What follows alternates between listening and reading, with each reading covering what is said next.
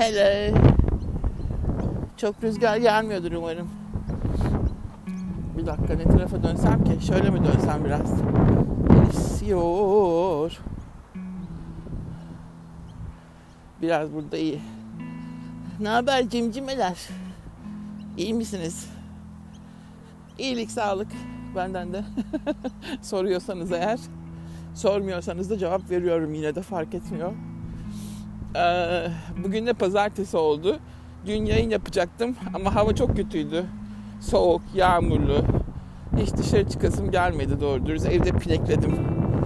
Ondan sonra Pınar da mesaj atmış artık. Bekliyorum yeni yayın da yok diye. Dedim ona da uyuzum çünkü bu aralar. Uyuzlandım yine dedim. Nerede kalmıştık? Ya hani herkes şikayet ediyor ya, gündem o kadar yoğun ki. Aynen o şekilde. Gündem o kadar yoğun ki. Geçen bölümde yayında, yani sanki dizi film gibi bölüm.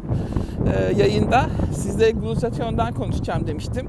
Ya bu aralar Türkiye'de çok duyuyorsunuz değil mi glutatyondan? O Çağla Şikel'in programında bir ara denk geldim.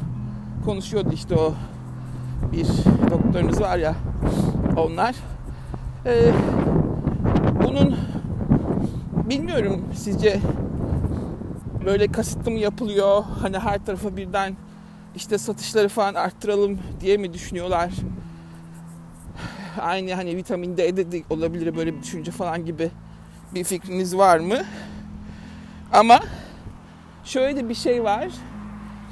Yeni araştırmalarla yeni şeyler çıktıkça, ta işte 1930'larda falan bulunan klasik vitaminlerden tabii dünya çıkıyor. Birçok başka elementleri de buluyorlar. Ve bu son 2000 yılından sonra çok hızlandı. O yüzden belki biz şaşırıyoruz. Özellikle yeni bilgiler gelince, işte glutatyon da bunlardan birisi.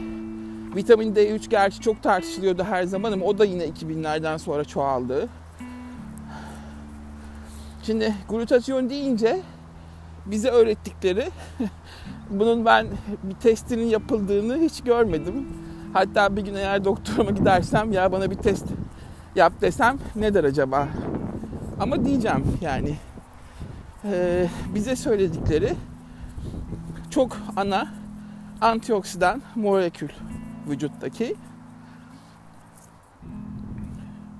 Ve bütün sistemi, o korozyonu yani rastlaşmayı önlüyor. İşte free radicals dediğimiz bizim serbest dolaşan radikalleri temizliyor ve hastalanmamanızı sağlıyor. Bağışıklığınızı arttırıyor. Öyle söyleyeyim. Ana antioksidan. Ve bu antioksidan çok ilginçtir ki karaciğerden üretiliyor. Yani neredeyse karaciğer beyinden daha önemli bir organ. Yapmadığı iş yok bu arada. Ve bütün hastalıklarda şimdi incelemeye başlamışlar. İşte kanserlerde glutatyon düşük. MS'lerde glutatyon düşük. Zaten ben daha önce de bahsetmiştim. Özellikle astım hastalarında, sinüzit hastalarında, yani üst solunum yollarında glutatyon düşük. Akciğer hastalıklarında glutatyon düşük. Ve son bir gelişmeyi söyleyeyim. Bu da çok ilginç. Glutatyon düşüklüğü vitamin D3 hormonunun düşüklüğüne yol açıyor. Şimdi iki kamp var. Bir kamp diyor ki vitamin D3 hormonu, vitamin D hormonu yani düşük olduğu için glutatyon düşük.